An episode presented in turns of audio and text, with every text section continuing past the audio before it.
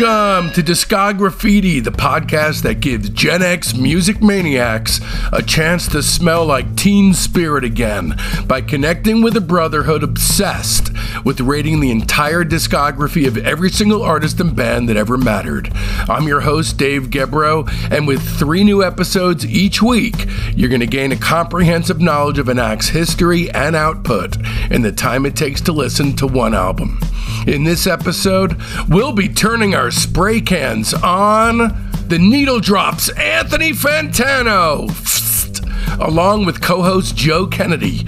This interview's one for all you super duper busy motherfuckers because this week's a shorty. And so, without further ado, away we go then with Anthony Fantano Origin Story. I'm curious. Uh, we're here with uh, with Anthony Fantano from the Needle Drop, which is uh, taking the 21st century by storm, music review wise. So, what is? I know Jello Biafra was a was a huge influence on you, right? Yeah. So, was it one of the Dead Kennedys records that set you off on your lifelong adventure, or what was? Um, yeah, I mean, you know, really just like a friend of mine in high school turning me on to punk punk music, and and they were one of the bands that you know was that I was kind of introduced to, and um, yeah, I mean, you know, Dead Kennedys for me was uh, really an aha moment in terms of a lot of things, like the songwriting, the political topics in the songs, how irreverent they were with a lot of the topics they approached, Jello Biafra's weird ass fucking vibrato, and um, really like the which you didn't hear on a lot of punk records, especially hardcore records at the time, like the incredible musicianship right. of everybody in the band. Like East Bay Ray, amazing surf guitar player. Klaus Flouride could walk a bass like any jazz rock player, and um, you know, obviously like incredible drumming as well. As a musician yourself, this is the well that you're you're mainly uh, pulling from. Um, no, I, I mean, I would say no, probably not. But I, I would say like at a certain point in time, yes. Like I was uh, when I was a teen, I was like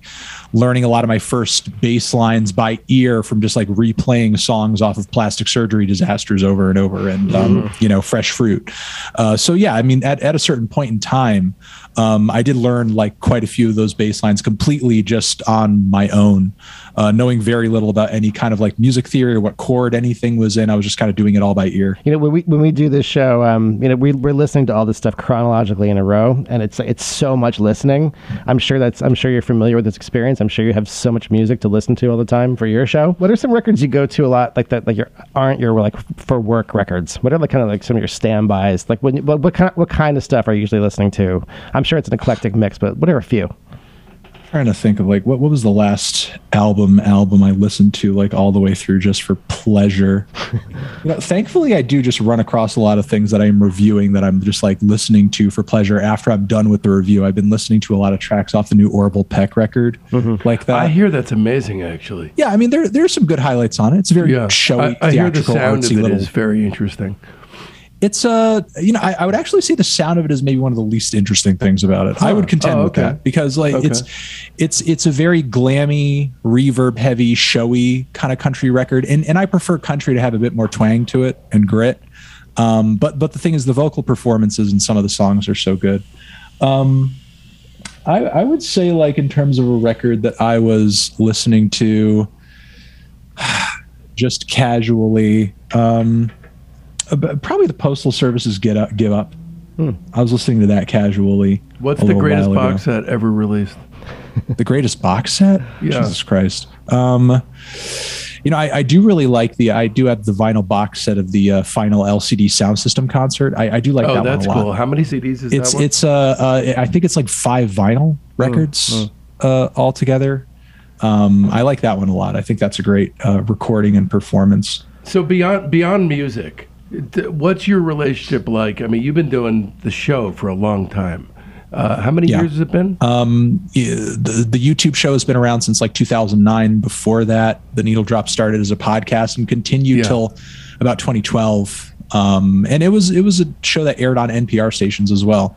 But then you know the YouTube channel just kind of demanded more and more of my attention, so I just began to focus on that. You know, from 2013 on. Was it a slow burn, or all of a sudden like boom? I mean, you shot out of a cannon. What was the ascent? I mean, I I would say I kind of toiled for a few years, just like doing the podcast and blogging, and not really knowing like uh, how like it, not only was I not seeing the growth and the engagement that I wanted, but like I was thinking like even if I did get that, how the heck would I even monetize this? As a, as a kid, are you are you just ingesting all the music criticism you can, or does that not even hold an? Oh hell no, no, no! Are you Okay. kidding me? No, absolutely not. Like as a kid, uh, I I was a '90s kid that got most of my music from the radio and MTV, and you know, uh, in in so many ways, my musical world opened when I got my first you know little Sony boombox and Nice. you know was able to play tapes in it and also just record tapes off the radio of songs that I thought were really good. I'm picturing Radio Rahim from Do the Right Thing. Right now. it's probably not yeah, the like right like image. a, like a way less cool version of that on, on like a cul-de-sac.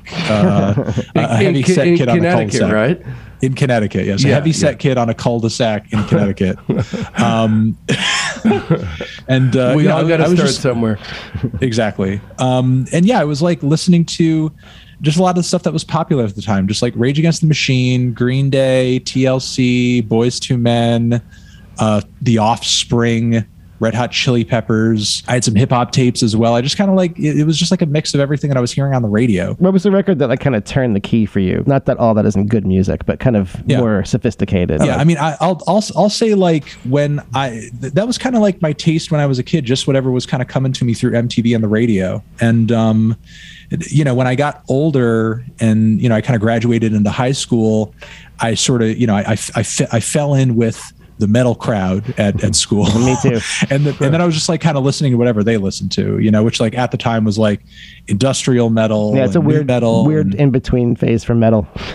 right right right exactly and and then you know I sort of got introduced to punk music from there and then from punk kind of went backwards and thought like oh this is like a super underground version of this genre of music that i like and maybe that's the case for other you know uh, genres of music so of course like then i'm kind of going back and i'm like you know reworking or just like uh, kind of dialing back uh, into all of these hip hop groups from the 80s and uh, you know uh, different artists and you know electronic music as well that are sort of just like more obscure and just being willing to listen to anything that I could buy with money from my part-time job that I was working at the time. Was it not Uh, uh, at a pizza place? yeah, that was at a pizza place, and this was also before what many people would call in the 2000s uh, the the vinyl boom. Right. Um, so it's like records were dirt fucking cheap. Yeah. Um, you know, I, at the time before I graduated high school, I could buy a new vinyl of a new album for cheaper than I could buy a CD.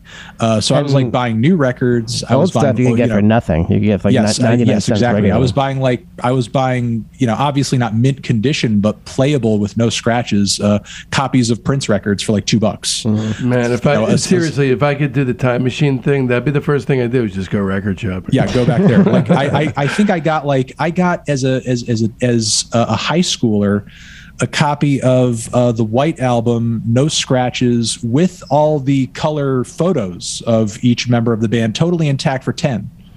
Yeah, like you know great. you- you're, you're just like paying absolutely nothing for great records and like you know i was making uh, under the table like 10 12 dollars an hour at my pizza job you know just like flipping pies and just like you know just working the oven so it's like i could go on the weekend and just buy whatever i could buy cramps records Yeah, i could buy you know black flag records i could just buy whatever the hell i wanted Records stayed cheap until like I don't know, more like the, the teens or something. Because I remember being out on tour a lot, and just that was that's like my hobby on tour. Just like coming home with like ba- you know bags and bags of records. Yeah. By the way, Joe has uh, has a tremendous amount of experience as a work, working musician. He's been on, I believe, at latest count, every single late night talk show. yeah, yeah, which is done some pretty stuff. Cool. Yeah, th- we can't toot his own horn.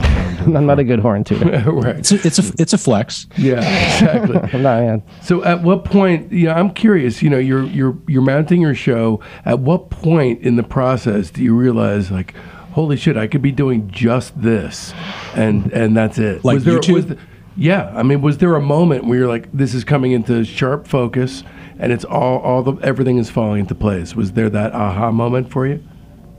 Uh, I I would say my first aha. Mo- I guess there were a couple early on aha moments. Like obviously, the transition to YouTube initially because I was just like this blogging and podcasting thing isn't working. Let me just try talking about records on YouTube just to see like if it does something. Um, and I guess my first aha moment with that was like when maybe I had netted my first thousand subscribers. How long? maybe did, not even how that. long like did that take? um, maybe a year Okay. at the time. Like not only because like Are you aggressive? you know- Are you aggressively courting these people? I I was uploading maybe like once every week or two weeks at the time. Okay. And um, you know, and, and I and I, and I was doing record reviews, but I didn't. I was kind of a mix of things. I didn't really know what direction to go in because at the time, like, there weren't a whole ton of you know, th- there weren't other people reviewing records on YouTube outside of a couple that were also really obscure too. There wasn't some huge music review channel that I looked up to that I copied. You know what I mean? Yeah, yeah. Um, And so, I like you know, the I- way you use, you know, the facility with which you use your your body and body language to describe really how you're feeling about something. It, it does make use of the medium. Yeah, no, it, it it gets the point across. It does. You know, I, but yeah, I mean, I would say like my first aha moment was netting the first thousand over the course of a year, and you know, again, that was like way more engagement than I was getting on my other stuff. So I was like, this is going somewhere. Let me keep following it. And then I then I would say like my next aha moment past that was when I was actually making enough money off of YouTube to move out of my mom's house.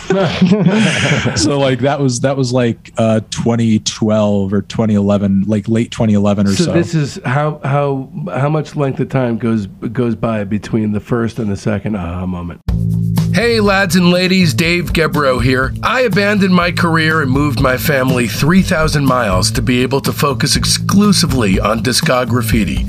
And so, if you're like me and enough is just never enough, then please visit patreon.com slash discograffiti and become one of our Patreon soldiers of sound. Discograffiti is an entirely listener supported show, and it's also intended to be a three times a week music deep dive experience.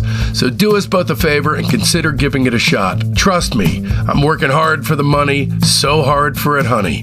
There's the main show on Friday, a Monday wildcard episode, which is either a soul bearing interview with that week's special guest or an offshoot show like Queasy Listening and Rock Cousteau.